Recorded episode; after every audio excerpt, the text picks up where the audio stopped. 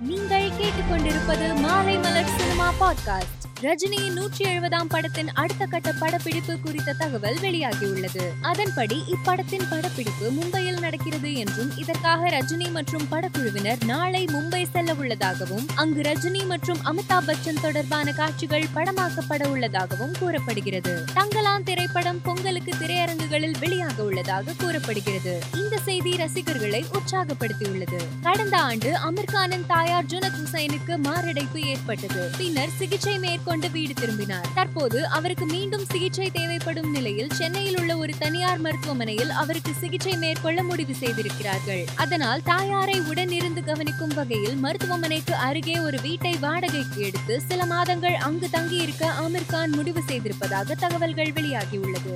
நானியின் முப்பத்தி ஓராவது படத்தை அடடே சுந்தரா இயக்குனர் விவேக் ஆத்ரேயா இயக்குகிறார். இந்த படத்தை டிடிவி என்டர்டெயின்மெண்ட் நிறுவனம் தயாரிக்கிறது. இந்நிலையில் இந்த படத்தில் நடிகர் எஸ் ஜே சூர்யா இணைந்துள்ளதை படக்குழு போஸ்டர் பகிர்ந்து அறிவித்துள்ளது. மேலும் செய்திகளை தெரிந்து கொள்ள மாலைமலர் டாட் காமை பாருங்கள்.